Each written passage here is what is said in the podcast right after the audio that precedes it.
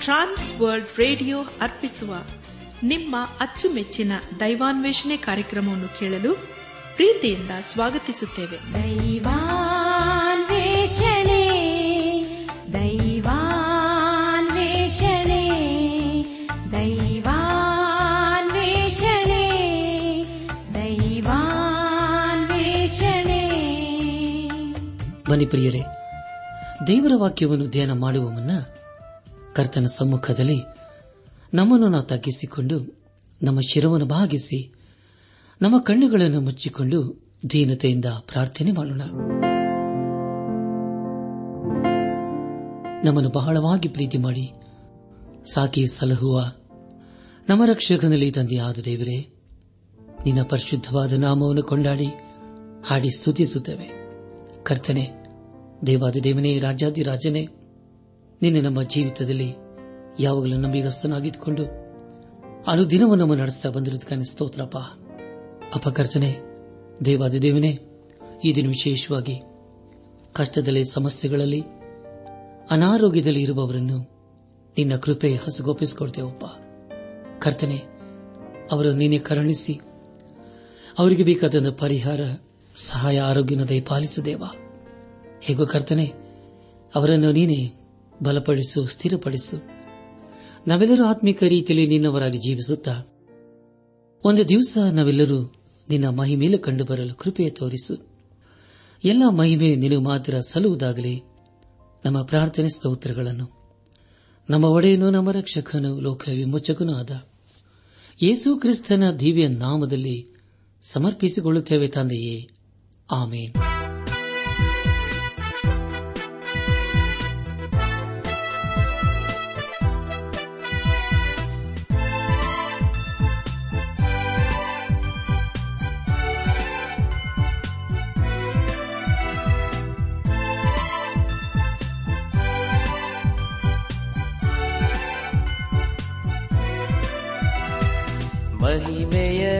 ರಾಜ, ಯೇಸು ಕ್ರಿಸ್ತನೇ, ಮಹಿಮ ಪ್ರಭಾವದಿ ಬರುವವನೇ.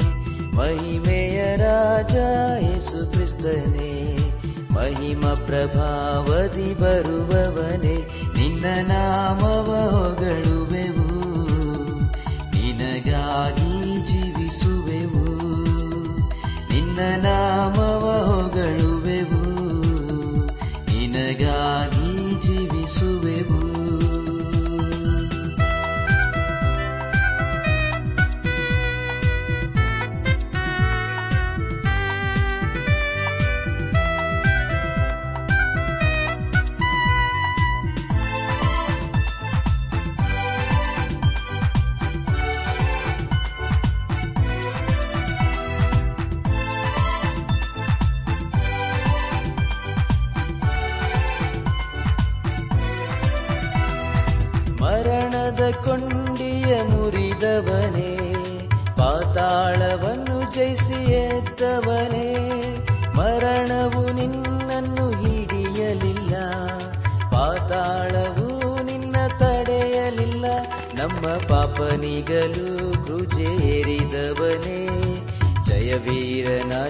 ತಿರುಗಿ ಎದ್ದು ಬಂದೆ ನೀ ಮಹಿಮೆಯ ರಾಜ ಯೇಸು ಕ್ರಿಸ್ತನೇ. ಮಹಿಮ ಪ್ರಭಾ. ನನ್ನ ಆತ್ಮೀಕ ಸಹೋದರ ಸಹೋದರಿಯರೇ, ಜೀವ ಸ್ವರೂಪನಾದ ದೇವರು ತನ್ನ ಜೀವಳ ವಾಕ್ಯಗಳ ಮೂಲಕ ನಮ್ಮ ಸಂಗಡ ಅನುದಿನವೂ ಮಾತನಾಡುತ್ತಿದ್ದಾನೆ.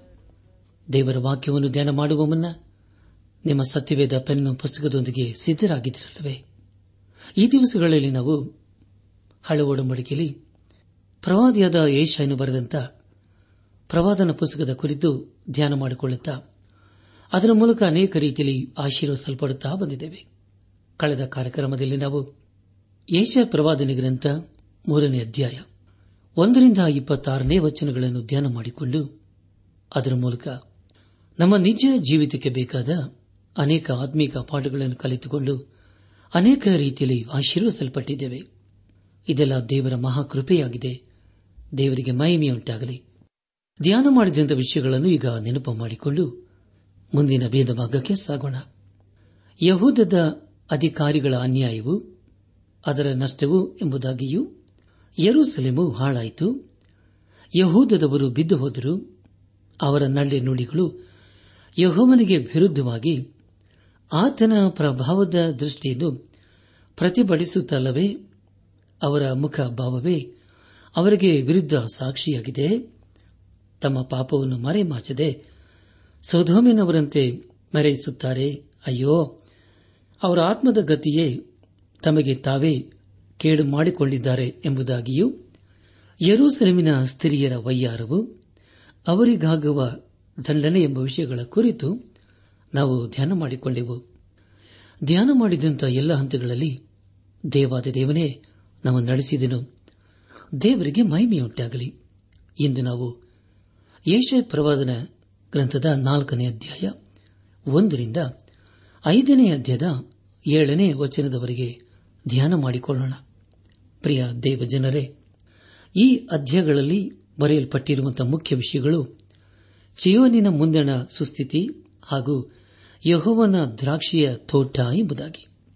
ಎರಡನೇ ಅಧ್ಯಾಯದಲ್ಲಿ ಪ್ರಾರಂಭದ ಪ್ರವಾದನೆಯು ಐದನೇ ಅಧ್ಯಾಯದಲ್ಲಿ ಮುಕ್ತಾಯಗೊಂಡಿದೆ. ಇದರಲ್ಲಿ ನಾವು ಏಷಾಯ್ ಪ್ರವಾದನ ಗ್ರಂಥದ ಎಲ್ಲ ವಿಷಯಗಳ ಕುರಿತು ನಾವು ತಿಳಿದುಕೊಳ್ಳುತ್ತೇವೆ. ಪ್ರಿಯ ದೇವಜನರೇ, ಏಷಾಯ್ ಪ್ರವಾದನ ಗ್ರಂಥದ ನಾಲ್ಕನೇ ಅಧ್ಯಾಯವು ಈ ಪುಸ್ತಕದಲ್ಲಿ ಅತಿ ಚಿಕ್ಕ ಅಧ್ಯಾಯವಾಗಿದೆ. ಇದರಲ್ಲಿ ಕೇವಲ ಆರು ವಚನಗಳಿವೆ. ಇಸ್ರಾಯೇಲರು ಬಾಬೆಲಿಗೆ ಸರಿಯಾಗಿ ಹೋಗುವುದಕ್ಕೆ ಮುಂಚೆ ಇದ್ದಂಥ ಪರಿಸ್ಥಿತಿಯು ಇದೇ ಆಗಿದೆ. ಹಾಗೂ ಯೇಸು ಕ್ರಿಸ್ತನು ತನ್ನ ನೀತಿಯ ರಾಜ್ಯವನ್ನು ಸ್ಥಾಪಿಸುವುದಕ್ಕೆ ಮುಂಚೆ ಪರಿಸ್ಥಿತಿಯು ಹೇಗಿರುತ್ತದೆ ಎಂಬುದಾಗಿ ನಾವು ತಿಳಿದುಕೊಳ್ಳಲಿದ್ದೇವೆ ಮೊದಲನೇ ವಚನದಲ್ಲಿ ಮಹಾ ಸಂಕಟ ಕಾಲಕ್ಕೆ ಮುಂಚೆ ಪರಿಸ್ಥಿತಿಯು ಹೇಗಿರುತ್ತದೆ ಎಂಬುದಾಗಿ ನಾವು ತಿಳಿದುಕೊಳ್ಳಲಿದ್ದೇವೆ ಪ್ರಿಯ ದೇವಜನರೇ, ಮುಂದಿನ ಮುಂದೆ ನಾವು ಧ್ಯಾನ ಮಾಡುವಂತಹ ಎಲ್ಲ ಹಂತಗಳಲ್ಲಿ ದೇವರನ್ನು ಆಚರಿಸಿಕೊಂಡು ಮುಂದೆ ಮುಂದೆ ಸಾಗೋಣ. ಏಷ ಪ್ರವಾದನೆ ಗ್ರಂಥ ನಾಲ್ಕನೇ ಅಧ್ಯಾಯ ಒಂದನೇ ವಚನವನ್ನು ಓದುವಾಗ ಆ ದಿನದಲ್ಲಿ ಏಳು ಮಂದಿ ಹೆಂಗಸರು ಒಬ್ಬ ಗಂಡಸನ್ನು ಹಿಡಿದು ಸ್ವಂತವಾಗಿ ದುಡಿದ ಅನ್ನವನ್ನು ಉಣ್ಣಬೇಕು ನಾವೇ ಸಂಪಾದಿಸಿದ ಬಟ್ಟೆಯನ್ನು ಉಟ್ಟುಕೊಳ್ಳಬೇಕು ನಿನ್ನ ಹೆಸರು ಮಾತ್ರ ನಮಗಿದ್ದರೆ ಸಾಕು. ನಮ್ಮ ಅವಮಾನವನ್ನು ನೀಗಿಸಿಬಿಡು ಎಂದು ಕೇಳಿಕೊಳ್ಳುವರು ಎಂಬುದಾಗಿ. ನನ್ನ ಆತ್ಮಿಕ ಸಹೋದರ ಸಹೋದರಿಯರೇ, ದಯಮಾಡಿ ಗಮನಿಸಿ. ಈ ಒಂದು ಅನಾಹುತಕ್ಕೆ ಮುಖ್ಯ ಕಾರಣ ಯುದ್ದವೇ ಆಗಿತ್ತು. ಯುದ್ದದ ನಂತರ ಪರಿಸ್ಥಿತಿಯು ಹಾಗೆಯೇ ಇರುತ್ತದಲ್ಲವೇ? ಈ ಒಂದು ಪರಿಸ್ಥಿತಿಯನ್ನು ನಾವು ಮಹಾಸಂಕಟ ಕಾಲದಲ್ಲಿ ಕಾಣಬಹುದು. ಈ ಕಾರಣದಿಂದ ಪುರುಷರು ಕಡಿಮೆಯಾಗಿ ಏಳು ಜನ ಸ್ತ್ರೀಯರು ನಮಗೆ ಒಬ್ಬ ಪುರುಷನು ಸಾಕು ಎಂಬುದಾಗಿ ಹೇಳಿಕೊಳ್ಳುವಂತಹ ಸ್ಥಿತಿ ಒದಗಿ ಬಂದಿದೆ. ತಮ್ಮ ಸಂಪಾದನೆಯನ್ನು ನಾವೇ ಮಾಡಿಕೊಳ್ಳುತ್ತೇವೆ. ನಿನ್ನ ಹೆಸರು ಮಾತ್ರ ನಮಗಿದ್ದರೆ ಸಾಕು ಎಂಬುದಾಗಿ ಹೇಳುತ್ತಿದ್ದಾರೆ. ಪ್ರಿಯರೇ ಎಂಥ ಸಂಗತಿ ಸಂಗತಿಯಿಲ್ಲವೇ ಇದಕ್ಕೆ ಮುಖ್ಯ ಕಾರಣ ಅವರು ನಡೆಸಿದಂತಹ ಯುದ್ಧಗಳೇ ಆಗಿದ್ದವು. ನಮ್ಮ ಧ್ಯಾನವನ್ನು ಮುಂದುವರೆಸಿ ಏಷ ಪ್ರವಾದನಿ ಗ್ರಂಥ ನಾಲ್ಕನೇ ಅಧ್ಯಾಯ ಎರಡನೇ ವಚನವನ್ನು ಓದುವಾಗ ಆ ದಿನದಲ್ಲಿ ಯೋಹವನ್ನು ದಯಪಾಲಿಸುವ ಬೆಳೆಯಿಂದ ಇಸ್ರಾಯೇಲರಲ್ಲಿ ಉಳಿದವರಿಗೆ ಸೌಂದರ್ಯವು, ಮಹಿಮೆಯು ಉಂಟಾಗುವು ದೇಶದ ಫಲದಿಂದ ಉನ್ನತಿಯು, ಭೂಷಣವು ಲಭಿಸುವು ಎಂಬುದಾಗಿ. ಪ್ರಿಯರೇ, ಆ ದಿನ ಎಂದು ಹೇಳುವಾಗ ಅದು ಕರ್ತನ ದಿನವಾಗಿರುತ್ತದೆ. ಇದೇ ರೀತಿಯ ಹೇಳಿಕೆಯನ್ನು ಏಷಾಯ ಪ್ರವಾದನ ಗ್ರಂಥದಲ್ಲಿ ಪದೇ ಪದೇ ಹಾಗೂ ಎಲ್ಲ ಪ್ರವಾದನ ಪುಸ್ತಕಗಳಲ್ಲಿ ನಾವು ಓದಿದ್ದೇವೆ. ಮುಂದೆ ಹೊಸ ಒಡಂಬಡಿಕೆಯಲ್ಲೂ ಸಹ ಇದೇ ರೀತಿಯಲ್ಲಿ ಓದುತ್ತೇವೆ. ಹಳೆ ಒಡಂಬಡಿಕೆಯಲ್ಲಿ ಪ್ರವಾದಿಯಾದ ಯುವೆಲನು ಇದರ ಕುರಿತು ವಿಶೇಷವಾಗಿ ಬರೆಯುತ್ತಾನೆ. ಯೇಷ ಪ್ರವಾದನೆ ಗ್ರಂಥ ನಾಲ್ಕನೇ ಅಧ್ಯಾಯ ಮೂರನೇ ವಚನವನ್ನು ಓದುವಾಗ, ಮತ್ತು ಚಿಯೋನಿನಲ್ಲಿ ಉಳಿದವರು ಯರೂಸೆಲೆಮಿನಲ್ಲಿ ನಿಂತವರು ಅಂತೂ ಜೀವಬಾಧ್ಯರ ಪಟ್ಟಿಯಲ್ಲಿ ಹೆಸರು ಬಿದ್ದ ಯರೂಸೆಲೆಮಿನವರೆಲ್ಲರೂ ದೇವರ ಜನರೆನಿಸಿಕೊಳ್ಳುವರು ಎಂಬುದಾಗಿ. ಪ್ರಿಯರೇ ನಿಮಗಾಗಿ ನಾನು ಮತ್ತೊಂದು ಸಾರಿ ಓದುತ್ತೇನೆ. ಮತ್ತು ಚಿಯೋನಿನಲ್ಲಿ ಉಳಿದವರು, ಯರೂಸೆಲೆಮಿನಲ್ಲಿ ನಿಂತವರು ಅಂತೂ ಜೀವಬಾಧ್ಯರ ಪಟ್ಟಿಯಲ್ಲಿ ಹೆಸರು ಬಿದ್ದ ಯರೂಸೆಲೆಮಿನವರೆಲ್ಲರೂ ದೇವರ ಜನರೆನ್ನಿಸಿಕೊಳ್ಳುವರು ಎಂಬುದಾಗಿ. ನನ್ನ ಆತ್ಮೀಕ ಸಹೋದರ, ಸಹೋದರಿಯರೇ, ದಯಮಾಡಿ ಗಮನಿಸಿ. ದೇವ ಜನರು ಎಂದು ಹೇಳುವಾಗ ಅವರಲ್ಲಿ ಇಸ್ರಾಲರು ಹಾಗೂ ಇಸ್ರಾಲೇತರು ಸಹ ಇರುತ್ತಾರೆ. ಮತ್ತನ ಬರೆದ ಸುವಾರ್ತೆ ಇಪ್ಪತ್ನಾಲ್ಕನೇ ಅಧ್ಯಾಯ ಹದಿಮೂರನೇ ವಚನದಲ್ಲಿ ಹೀಗೆ ಓದುತ್ತೇವೆ. ಆದರೆ ಕಡೆಯವರೆಗೂ ತಾಳುವವನು ರಕ್ಷಣೆ ಹೊಂದುವನು ಎಂಬುದಾಗಿ. ನನ್ನ ಆತ್ಮಿಕ ಸಹೋದರ ಸಹೋದರಿಯರೇ, ಇದೇ ರೀತಿಯಾದ ಹೇಳಿಕೆಯನ್ನು ನಾವು ಸತ್ಯವಿಧದ ಕೊನೆ ಪುಸ್ತಕವಾದ ಯೋಹಾನನ ಬರೆದ ಪ್ರಕಟಣೆ ಪುಸ್ತಕದ ಏಳನೇ ಅಧ್ಯಾಯದಲ್ಲಿ ಓದಿದ್ದೇವೆ. ಅದರಲ್ಲಿ ನಾವು ಯಹೋದ್ಯರು ಹಾಗೂ ಅನ್ಯರು ಎಂಬುದಾಗಿ ಓದುತ್ತೇವೆ. ನಮ್ಮ ಧ್ಯಾನವನ್ನು ಮುಂದುವರೆಸಿ ಏಷಯ ಪ್ರವಾದನೆ ಗ್ರಂಥ ನಾಲ್ಕನೇ ಅಧ್ಯಾಯ ನಾಲ್ಕು ಹಾಗೂ ಐದನೇ ವಚನಗಳನ್ನು ಓದುವಾಗ, ಆಗ ಕರ್ತನಾದ ಯೋಹವನ್ನು ನ್ಯಾಯ ತೀರ್ಪಿನ ಆತ್ಮದಿಂದಲೂ ದಯಿಸುವ ಆತ್ಮದಿಂದಲೂ, ಚಿಯೋನಿನ ಸ್ತ್ರೀಯರ ಕಲ್ಮಶವನ್ನು, ಯರೂಸೆಲಮಿನ ಮಧ್ಯದಲ್ಲಿನ ರಕ್ತವನ್ನು ತೊಳೆದು ಬಿಟ್ಟ ಮೇಲೆ, ಚಿಯೋನ್ ಪರ್ವತದ ಸಂಪೂರ್ಣ ಮಂದಿರದ ಮೇಲೆಯೂ ಅಲ್ಲಿನ ಕೂಟಗಳ ಮೇಲೆಯೂ ಹಗಲಲ್ಲಿ ಧೂಮ ಮೇಘವನ್ನು ഇരുಳಲ್ಲಿ ಪ್ರಜ್ವಲಿಸುವ ಅಗ್ನಿಯ ಪ್ರಕಾಶವನ್ನು ಉಂಟು ಮಾಡುವನು ಈ ಪ್ರಭಾವದ ಮೇಲೆಲ್ಲ ಆವರಣವಿರುವುದು. ಹಗಲಿನ ಬಿಸಿಲಲ್ಲಿ ನೆರಳನ್ನು, ಸಣ್ಣ ದೊಡ್ಡ ಮಳೆಗಳಲ್ಲಿ ಆಶ್ರಯವನ್ನು ಕೊಡುವ ಮಂಟಪವಿರುವುದು ಎಂಬುದಾಗಿ. ನನ್ನ ಆತ್ಮಿಕ ಸಹೋದರ ಸಹೋದರಿಯರೇ, ಇದೇ ರೀತಿಯಾದ ಹೇಳಿಕೆಯನ್ನು ಪರವಾದಿಯಾದ ಜಕರಿನು ಹದಿಮೂರನೇ ಅಧ್ಯಾಯ ಒಂದನೇ ವಚನದಲ್ಲಿ ಹೀಗೆ ಬರೆಯುತ್ತಾನೆ, ಆ ದಿನದಲ್ಲಿ ಪಾಪವನ್ನು, ಅಶುಚಿಯನ್ನು ಪರಿಹರಿಸತಕ್ಕ ಒಂದು ಬುಗ್ಗೆಯು ದಾವಿದ ವಂಶದವರಿಗೂ ಯರೂಸೆಲಿನವರಿಗೂ ತೆರೆದಿರುವುದು ಎಂಬುದಾಗಿ. ಪ್ರಿಯರೇ, ನಿಮಗಾಗಿ ನಾನು ಮತ್ತೊಂದು ಸಾರಿ ಓದುತ್ತೇನೆ. ಆ ದಿನದಲ್ಲಿ ಪಾಪವನ್ನು, ಅಶುಚಿಯನ್ನು ಪರಿಹರಿಸತಕ್ಕ ಒಂದು ಬುಗ್ಗೆಯು ದಾವಿದ ವಂಶದವರಿಗೂ ಯರೂಸಲೇಮವರಿಗೂ ತೆರೆದಿರುವುದು ಎಂಬುದಾಗಿ. ನನ್ನ ಆತ್ಮಿಕ ಸಹೋದರ ಸಹೋದರಿಯರೇ, ದೇವ ಜನರು ದೇವರ ರಾಜ್ಯವನ್ನು ಸೇರಲು ಸದಾ ಸಿದ್ದರಾಗಿರಬೇಕು ದೇವರ ರಾಜ್ಯವನ್ನು ಸೇರುವುದಕ್ಕೆ ನಾವು ಸಿದ್ದರಾಗಿದ್ದೇವಾ ಈ ಸಮಯದಲ್ಲಿ ನಮ್ಮನ್ನು ನಾವು ಪರೀಕ್ಷಿಸಿಕೊಳ್ಳುವುದು ಒಳ್ಳೆಯದಲ್ಲವೇ? ದೇವರ ರಾಜ್ಯವನ್ನು ಸೇರಬೇಕಾದರೆ ನಾವು ಈ ಲೋಕದಲ್ಲಿ ನಮ್ಮ ಆತ್ಮಿಕ ಸಿದ್ಧತೆಯನ್ನು ಮಾಡಿಕೊಳ್ಳಬೇಕೆಂಬುದಾಗಿ ದೇವರ ವಾಕ್ಯವು ನಮಗೆ ಪ್ರಬೋಧಿಸುತ್ತದೆ. ದೇವರ ಮಹಿಮೆಯು ದೇವರ ರಾಜ್ಯದಲ್ಲಿ ಎಲ್ಲರ ಮೇಲೆ ಇರುತ್ತದೆ. ಅದು ಕೇವಲ ಯರೂಸೆಲೆಮಿನ ದೇವಾಲಯದ ಮೇಲೆ ಮಾತ್ರ ಇರುವುದಿಲ್ಲ. ಪ್ರಿಯರೇ, ಅದು ಎಲ್ಲ ವಿಶ್ವಾಸಿಗಳ ಮೇಲೆ ಇರುತ್ತದೆ. ಪ್ರಿಯರೇ ಇದೆಂತ ಅದ್ಭುತವಾದಂಥ ವಿಷಯವಲ್ಲವೇ? ಯಶ ಪ್ರವಾದನೆ ಗ್ರಂಥ ನಾಲ್ಕನೇ ಅಧ್ಯಾಯ ಆರನೇ ವಚನದಲ್ಲಿ ಹೀಗೆ ಓದುತ್ತೇವೆ. ಹಗಲಿನ ಬಿಸಿಲಲ್ಲಿ ನೆರಳನ್ನು, ಸಣ್ಣ ದೊಡ್ಡ ಮಳೆಗಳಲ್ಲಿ ಆಶ್ರಯವನ್ನು ಕೊಡುವ ಮಂಟಪವಿರುವುದು ಎಂಬುದಾಗಿ. ಪ್ರಿಯ ದೇವಜನರೇ, ಕೊನೆಯ ದಿವಸಗಳಲ್ಲಿ ಇಸ್ಲಾರಿಗೆ ಬೇಕಾದ ಆಸರೆ ಹಾಗೂ ಭದ್ರತೆಯು ಕಾಣುವುದಿಲ್ಲ. ಆದುದರಿಂದ ಅವರಲ್ಲಿ ಸಮಾಧಾನ ಇರುವುದಿಲ್ಲ. ಈಗ ತಾನೇ ಓದಿಕೊಂಡ ಪ್ರವಾದನೆಯು ಇನ್ನೂ ನೆರವೇರಿಲ್ಲ. ಎಲ್ಲ ಯಹುದ್ಯರು ಅವರ ದೇಶದಲ್ಲಿ ಅಂಜರದ ಮರದ ನೆರಳಿನಲ್ಲಿ ವಿಶ್ರಾಂತಿಯನ್ನು ಇನ್ನೂ ಪಡೆದುಕೊಂಡಿಲ್ಲ. ಸಮಾಧಾನ, ಕೃಪೆ, ಕರುಣೆ ಹಾಗೂ ಪರಿಶುದ್ಧತೆಯು ಒಂದನ್ನೊಂದು ಎಂಬ ಅಲಸುತ್ತಾ ಬಂದಿದೆ. ಪ್ರಿಯ ದೇವಜನರೇ ಸಮಸ್ಯೆ ಇರುವುದು ನಮ್ಮ ಹೃದಯದಲ್ಲಿ. ನಮ್ಮ ನಮ್ಮಲ್ಲಿ ಯುದ್ಧಗಳಾಗುತ್ತವೆ, ಅದಕ್ಕೆ ಕಾರಣ ನಮ್ಮ ಕೆಟ್ಟ ಕೆಟ್ಟ ಆಲೋಚನೆಗಳಾಗಿವೆ. ಇಲ್ಲಿಗೆ ಯಶ ಪ್ರವಾದನೆ ಗ್ರಂಥದ ನಾಲ್ಕನೇ ಅಧ್ಯಾಯವು ಮುಕ್ತಾಯವಾಯಿತು. ಇಲ್ಲಿವರೆಗೂ ದೇವಾದ ದೇವನೇ ನಮ್ಮ ನಡೆಸಿದನು. ದೇವರಿಗೆ ಮಹಿಮೆಯುಂಟಾಗಲಿ. ಮುಂದೆ ನಾವು ಐದನೇ ಅಧ್ಯಾಯದ ಪ್ರಾರಂಭದ ಏಳು ವಚನಗಳನ್ನು ಧ್ಯಾನ ಮಾಡಿಕೊಳ್ಳೋಣ. ಈ ವಚನಗಳಲ್ಲಿ ಬರೆಯಲ್ಪಟ್ಟಿರುವಂತಹ ಮುಖ್ಯ ಪ್ರಸ್ತಾಪ ಯಹೋವನ ದ್ರಾಕ್ಷಿಯ ತೋಟ ಎಂಬುದಾಗಿ. ಪ್ರಿಯ ದೇವಜನರೇ, ಐದನೇ ಅಧ್ಯದಲ್ಲಿ ಎರಡನೇ ಅಧ್ಯದಲ್ಲಿ ಪ್ರಾರಂಭವಾದಂಥ ವಿಷಯವು ಮುಕ್ತಾಯವಾಗುತ್ತದೆ. ಖಂಡಿತವಾಗಿ ದೇವರು ಇಲ್ಲಿವರೆಗೂ ನಮ್ಮನ್ನು ಅದ್ಭುತವಾಗಿ ನಡೆಸಿದ್ದಾನೆ. ದೇವರಿಗೆ ಮಹಿಮೆಯುಂಟಾಗಲಿ. ಐದನೇ ಅಧ್ಯಾಯ, ಏಳನೇ ವಚನದಲ್ಲಿ ಇಸ್ರಾಲರು ಯಾಕೆ ಸರಿಯಾಗಿ ಹೋಗುತ್ತಾರೆ ಎಂಬುದಾಗಿ ನಾವು ತಿಳಿದುಕೊಳ್ಳಲಿದ್ದೇವೆ ಅದಕ್ಕೆ ಕಾರಣ ಪಾಪ ಎಂಬುದಾಗಿ ದೇವರ ವಾಕ್ಯವು ನಮಗೆ ತಿಳಿಸಿಕೊಡುತ್ತದೆ. ಉಳಿದ ವಚನಗಳಲ್ಲಿ ಅವರ ಆರು ಪಾಪದ ಕುರಿತು ತಿಳಿಸಲಾಗಿದೆ. ಅದರ ಮೂಲಕ ಅವರು ತಮ್ಮ ಮೇಲೆ ದೇವರ ನ್ಯಾಯ ತೀರ್ಪನ್ನು ಬರಮಾಡಿಕೊಳ್ಳುತ್ತಾರೆ. ಪ್ರತಿ ಪಾಪಕ್ಕೆ ಯಾವ ರೀತಿಯಲ್ಲಿ ಶಿಕ್ಷೆಯಾಗುತ್ತದೆ ಎಂಬುದಾಗಿ ಮುಂದೆ ಮುಂದೆ ನಾವು ತಿಳಿದುಕೊಳ್ಳಲಿದ್ದೇವೆ ಇದು ದ್ರಾಕ್ಷಿ ತೋಟದ ಅದ್ಭುತವಾದಂತಹ ಅನುಭವವಾಗಿದೆ. ಈ ದ್ರಾಕ್ಷಿ ತೋಟವು ಅದು ಇಸ್ರಾಯೇಲರಿಗೆ ಹೋಲಿಕೆಯಾಗಿದೆ. ಸತ್ಯವಿಧದಲ್ಲಿ ಇಸ್ರಾಯೇಲರನ್ನು ದ್ರಾಕ್ಷಿ ತೋಟಕ್ಕೂ ಹಾಗೂ ಅಂಜೂರ ಮರಕ್ಕೂ ಹೋಲಿಸಲಾಗಿದೆ. ಯೇಸು ಕ್ರಿಸ್ತನು ಮತ್ತೆ ಸುವಾರ್ತೆ ಇಪ್ಪತ್ತೊಂದನೇ ಅಧ್ಯಾಯ ಮೂವತ್ಮೂರರಿಂದ ನಲವತ್ತಾರನೇ ವಚನಗಳಲ್ಲಿ ಇಸ್ರಾಯೇಲರನ್ನು ದ್ರಾಕ್ಷಿ ತೋಟಕ್ಕೆ ಹೋಲಿಸಿದ್ದಾನೆ. ದಯಮಾಡಿ ಸಮಯ ಮಾಡಿಕೊಂಡು ಮತ್ತನ ಬರೆದ ಸುವಾರ್ತೆ ಇಪ್ಪತ್ತೊಂದನೇ ಅಧ್ಯಾಯ ಮೂವತ್ಮೂರರಿಂದ ನಲವತ್ತಾರನೇ ವಚನಗಳನ್ನು ಓದಿಕೊಳ್ಳಬೇಕೆಂಬುದಾಗಿ ನಿಮ್ಮನ್ನು ನಾನು ಪ್ರೀತಿಯಿಂದ ಕೇಳಿಕೊಳ್ಳುತ್ತೇನೆ.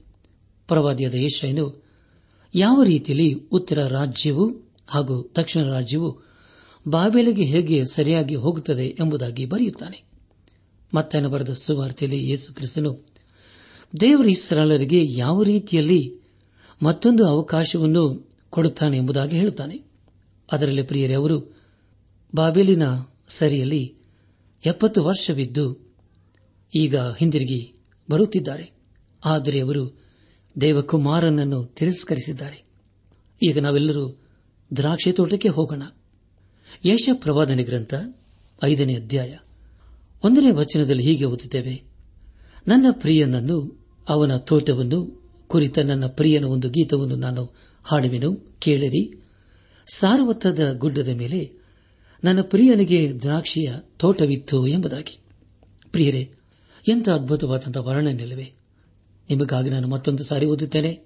ನನ್ನ ಪ್ರಿಯನನ್ನು, ಅವನ ತೋಟವನ್ನು ಕುರಿತ ನನ್ನ ಪ್ರಿಯನ ಒಂದು ಗೀತವನ್ನು ನಾನು ಹಾಡುವೆನು. ಕೇಳಿರಿ. ಸಾರವತ್ತಾದ ಗುಡ್ಡದ ಮೇಲೆ ನನ್ನ ಪ್ರಿಯನಿಗೆ ದ್ರಾಕ್ಷಿಯ ತೋಟವಿತ್ತು ಎಂಬುದಾಗಿ. ಪ್ರಿಯ ದೇವಜನರೇ, ಯೇಸು ಕ್ರಿಸ್ತನು ಇಸ್ರಾಲರಿಗೆ ರಕ್ಷಕನೂ ಹಾಗೂ ಇಡೀ ಲೋಕಕ್ಕೆ ವಿಮೋಚಕನಾಗಿದ್ದಾನೆ. ಇಲ್ಲಿ ನಾವು ಸಾರವತ್ತದ ಗುಡ್ಡ ಎಂಬುದಾಗಿ ಓದುತ್ತೇವೆ.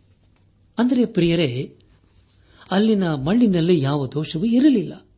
ಅಂದರೆ ಸಮಸ್ಯೆ ಇದ್ದದ್ದು ದ್ರಾಕ್ಷೆ ತೋಟದಲ್ಲಿಯೇ. ಇದರ ಮೂಲಕ ನಾವು ತಿಳುಕೊಳ್ಳುವುದು ಏನೆಂದರೆ ದ್ರಾಕ್ಷೆಯ ತೋಟ ಅಂದರೆ ಅದು ಇಸ್ರಾಲರು ಎಂಬುದಾಗಿ. ಇಲ್ಲಿ ದೇವರು ಇಸ್ರಾಲರನ್ನು ಎಚ್ಚರಿಸುತ್ತಿದ್ದಾನೆ ಹಾಗೂ ಖಂಡಿಸುತ್ತಲೂ ಇದ್ದಾನೆ. ನಮ್ಮ ಧ್ಯಾನವನ್ನು ಮುಂದುವರೆಸಿ ಏಷಯ ಪ್ರವಾದನೆ ಗ್ರಂಥ ಐದನೇ ಅಧ್ಯಾಯ ಎರಡನೇ ವಚನವನ್ನು ಓದುವಾಗ ಅವನು ಅದನ್ನು ಅಗಿತ ಮಾಡಿ ಕಲ್ಲುಗಳನ್ನು ತೆಗೆದುಹಾಕಿ ಒಳ್ಳೊಳ್ಳೆ ದ್ರಾಕ್ಷಿಯ ಸಸಿಗಳನ್ನು ನೆಟ್ಟು ಮಧ್ಯದಲ್ಲಿ ಬುರ್ಜನ್ನು ಕಟ್ಟಿ ದ್ರಾಕ್ಷಿಯ ತೊಟ್ಟಿಯನ್ನು ಕೊರೈಸಿ ಮಾಡಿಕೊಂಡು ತೋಟವು ಒಳ್ಳೆ ದ್ರಾಕ್ಷಿ ಹಣ್ಣನ್ನು ಕೊಡುವುದೆಂದು ಎದುರು ನೋಡುತ್ತಿರಲು ಅದು ಹೊಲಸು ಹಣ್ಣನ್ನು ಬಿಟ್ಟಿತು ಎಂಬುದಾಗಿ. ಪ್ರಿಯರೇ, ಎಂಥ ದುಃಖಕರವಾದಂತಹ ಸಂಗತಿಯಲ್ಲವೇ. ದೇವರು ಅಪೇಕ್ಷಿಸಿದ್ದು ಏನೆಂದರೆ ದ್ರಾಕ್ಷಿಯ ಹಣ್ಣನ್ನು ಕೊಡುವುದೆಂದು ಎದುರು ನೋಡುತ್ತಿರಲು ಅದು ಹೊಲಸು ಹಣ್ಣನ್ನು ಬಿಟ್ಟಿತು ಎಂಬುದಾಗಿ. ಪ್ರಿಯರೇ, ಜೀವಸ್ವರೂಪನಾದ ದೇವರು ಇಸ್ರಾಯೇಲರನ್ನು ಐಗುಪ್ತ ದೇಶದಿಂದ ಕರೆಕೊಂಡು ಬಂದು ಈಗ ತಾನು ಅಬ್ರಾಹ್ಮನಿಗೆ ವಾಗ್ದಾನ ಮಾಡಿದಂತ ಕಾನ ದೇಶದಲ್ಲಿ ಇರಿಸಿದ್ದಾನೆ. ಅದರಲ್ಲಿ ಆತನು ನೀತಿಯ ಫಲವನ್ನು ಅಪೇಕ್ಷಿಸಿದನು. ಅವರು ತನ್ನ ಮೈಬೆಗೋಸ್ಕರ ಜೀವಿಸಬೇಕೆಂಬುದಾಗಿ ಅಪೇಕ್ಷಿಸಿದನು.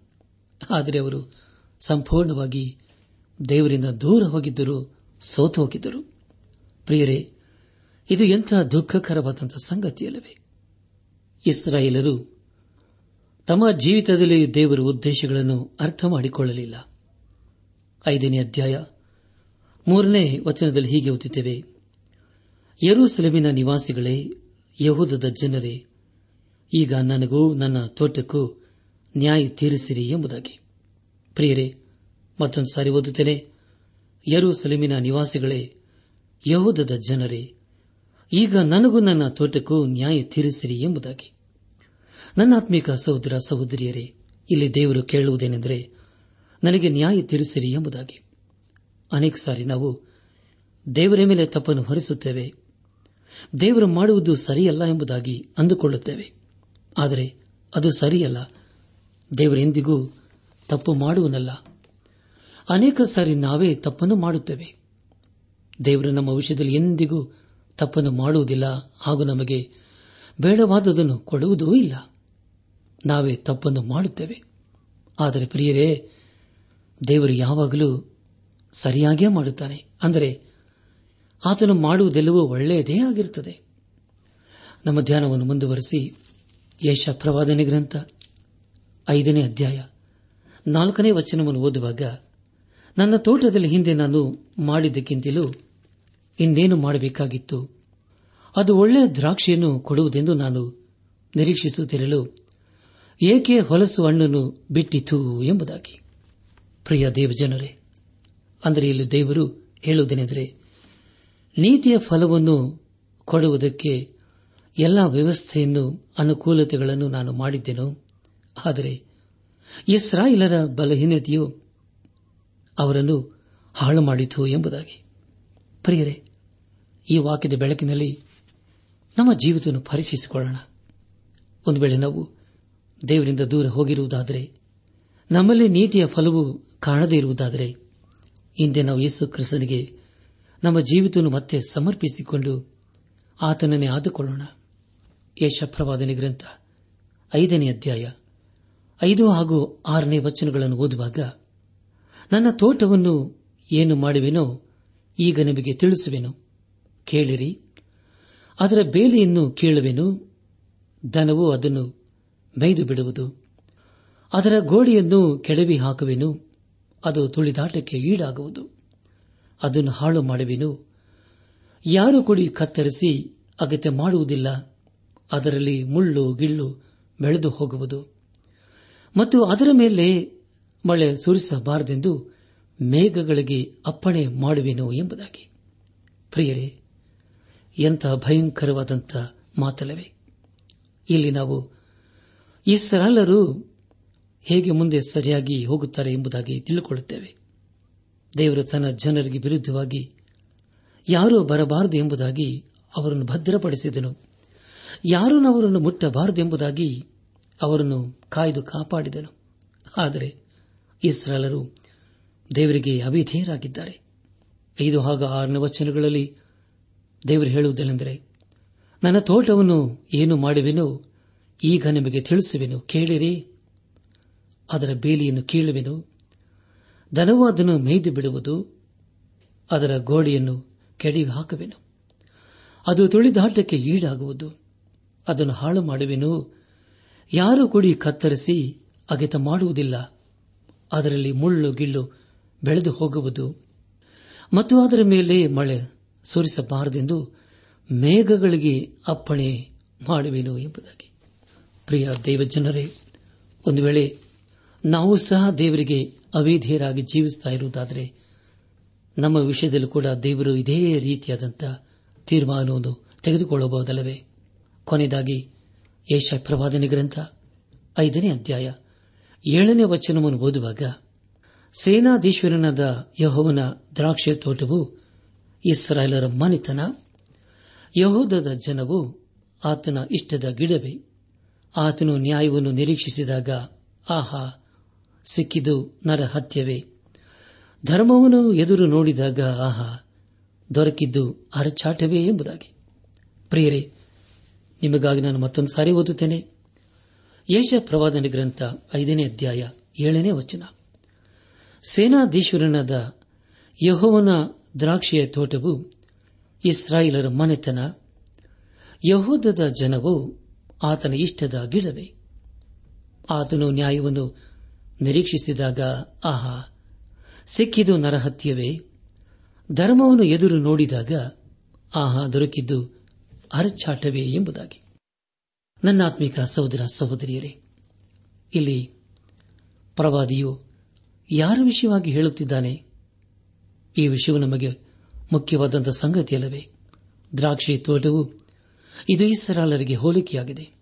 ಆದರೆ ಏಳನೇ ವಚನದಲ್ಲಿ ಹೇಳುವುದೇನೆಂದರೆ, ಸೇನಾಧೀಶ್ವರನದ ಯಹೋನ ದ್ರಾಕ್ಷಿಯ ತೋಟವು ಇಸ್ರಾಲರ ಮನೆತನ, ಯಹೂದದ ಜನವು ಆತನ ಇಷ್ಟದ ಗಿಡವೇ. ಆತನು ನ್ಯಾಯವನ್ನು ನಿರೀಕ್ಷಿಸಿದಾಗ, ಆಹಾ, ಸಿಕ್ಕಿದ್ದು ನರಹತ್ಯವೇ. ಧರ್ಮವನ್ನು ಎದುರು ನೋಡಿದಾಗ, ಆಹಾ, ದೊರಕಿದ್ದು ಅರಚಾಟವೇ ಎಂಬುದಾಗಿ. ನನ್ನ ಆತ್ಮಿಕ ಸಹೋದರ, ಸಹೋದರಿಯರೇ, ಇದು ಎಂಥ ದುಃಖಕರವಾದಂಥ ಸಂಗತಿಯಲ್ಲವೇ. ಈ ಸರಳರು ಈಗ ದೇವರಿಗೆ ಅವೇಧಿಯರಾಗಿದ್ದಾರೆ ಜೀವ ಸ್ವರೂಪನಾದ ದೇವರು ಅವರಲ್ಲಿ ನೀತಿಯ ಫಲವನ್ನು ಕಾಣಲು ಬಯಸಿದನು. ಅವರು ತನ್ನ ಮಹಿಮೆಗೋಸ್ಕರ ಜೀವಿಸಬೇಕು ಎಂಬುದಾಗಿ ಅಪೇಕ್ಷಿಸಿದನು. ಆದುದರಿಂದಲೇ ಅವರನ್ನು ಐಗುಪ್ತ ದೇಶದಿಂದ ಬಿಡಿಸಿ ತನ್ನ ಅಬ್ರಾಹ್ಮರಿಗೆ ವಾಗ್ದಾನ ಮಾಡಿದಂತ ಕಾನ ದೇಶಕ್ಕೆ ನಡೆಸಿದನು. ಆದರೆ ಪ್ರಿಯರೇ, ಇಸ್ರಾಯೇಲರು ಎಲ್ಲ ಹಂತಗಳಲ್ಲಿ ದೇವರನ್ನು ಮರೆತು ಹೋದರು ಅಷ್ಟೇ ಅಲ್ಲದೆ ಆತನಿಗೆ ವಿರುದ್ಧವಾಗಿ ಜೀವಿಸಿದರು. ಆದುದರಿಂದಲೇ ಈಗ ಅವರು ಶಾಪಗ್ರಸ್ತರಾಗಿದ್ದಾರೆ. ಈ ಸಂದೇಶವನ್ನು ಆಲಿಸುತ್ತಿರುವ ನನ್ನ ಆತ್ಮಿಕ ಸಹೋದರ ಸಹೋದರಿಯರೇ, ಆಲಿಸಿದ ವಾಕ್ಯದ ಬೆಳಕಿನಲ್ಲಿ ನಮ್ಮ ಜೀವಿತವನ್ನು ಪರೀಕ್ಷಿಸಿಕೊಂಡು ತಿದ್ದು ಸರಿಪಡಿಸಿಕೊಂಡು, ಕ್ರಮಪಡಿಸಿಕೊಂಡು ನಾವು ಎಲ್ಲಿ ಬಿದ್ದು ಹೋಗಿದ್ದೇವೆ? ಯಾವ ವಿಷಯದಲ್ಲಿ ಸೋತು ಹೋಗಿದ್ದೇವೆ? ಯಾವ ವಿಷಯದಲ್ಲಿ ನಾವು ದೇವರಿಂದ ದೂರ ಹೋಗಿದ್ದೇವೆ ಎಂಬ ಸಂಗತಿಗಳನ್ನು ಗ್ರಹಿಸಿಕೊಂಡವರಾಗಿ ಇಂದೇ ನಾವು ಯೇಸು ಕ್ರಿಸ್ತನ ಬಳಿಗೆ ಬರೋಣ ಪ್ರಿಯರೇ. ವಾಗ್ದಾನ ಮಾಡಿದ ಆತನು ನಂಬಿಕಸ್ತನು ವಾಗ್ದಾನ ಮಾಡಿದ ಆತನು ನೀತಿವಂತನಾಗಿದ್ದಾನೆ. ಆದುದರಿಂದ ನಂಬಿಕಸ್ತನಾದಂಥ ದೇವರಿಗೆ, ನೀತಿವಂತನಾದಂಥ ದೇವರಿಗೆ ನಮ್ಮ ಜೀವಿತ ಸಮರ್ಪಿಸಿಕೊಂಡು ಆತನ ಮಹಿಮೆಗೋಸ್ಕರ ಜೀವಿಸುತ್ತಾ ಆತನ ಆಶೀರ್ವಾದಕ್ಕೆ ನಾವು ಪಾತ್ರರಾಗೋಣ. ಹಾಗಾಗುವಂತೆ ತಂದೆಯಾದ ದೇವರು, ಯೇಸು ಕ್ರಿಸ್ತನ ಮೂಲಕ ನಮ್ಮೆಲ್ಲರನ್ನು ಆಶೀರ್ವದಿಸಿ ನಡೆಸಲಿ.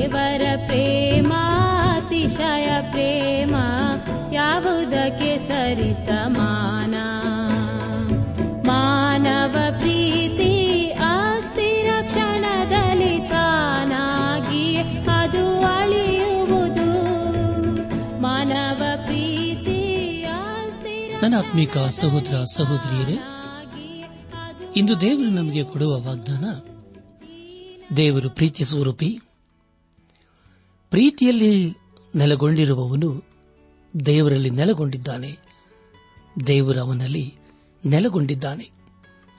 ಯೋಹಾನನು ಬರೆದ ಮೊದಲಿನ ಪತ್ರಿಕೆ ನಾಲ್ಕನೇ ಅಧ್ಯಾಯ ಹದಿನಾರನೇ ವಚನ.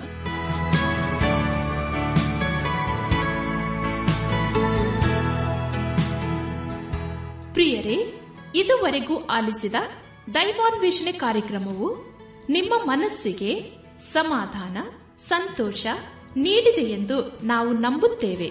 ನಮ್ಮೆಲ್ಲರ ಸೃಷ್ಟಿಕರ್ತನಾದ ಏಸು ನಮ್ಮೊಂದಿಗೆ ಸದಾ ಇರುವಾತನಾಗಿದ್ದಾನೆ. ನಿಮ್ಮ ಚಿಂತೆ, ದುಃಖ, ಕಾಯಿಲೆ, ಕಷ್ಟಗಳ ಪರಿಹಾರಕ್ಕಾಗಿ ಆತನ ಹೆಸರಿನಲ್ಲಿ ಪ್ರಾರ್ಥಿಸಿರಿ. ನೀವು ನಮ್ಮ ವಿಳಾಸಕ್ಕೆ ಸಂಪರ್ಕಿಸುವುದಾದರೆ ನಾವು ನಿಮಗಾಗಿ ಪ್ರಾರ್ಥಿಸುತ್ತೇವೆ ಹಾಗೂ ಉತ್ತರಿಸುತ್ತೇವೆ.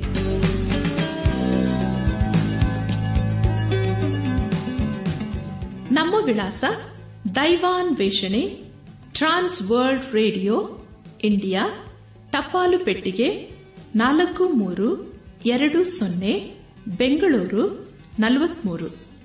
ದೈವಾನ್ ವೇಷಣೆ Trans World Radio, India post box four three two zero Bangalore forty three ದೂರವಾಣಿ ಸಂಖ್ಯೆ ಒಂಬತ್ತು ಎಂಟು ನಾಲ್ಕು ಐದು ಆರು ಒಂದು ಆರು ನಾಲ್ಕು ಒಂದು ಎರಡು.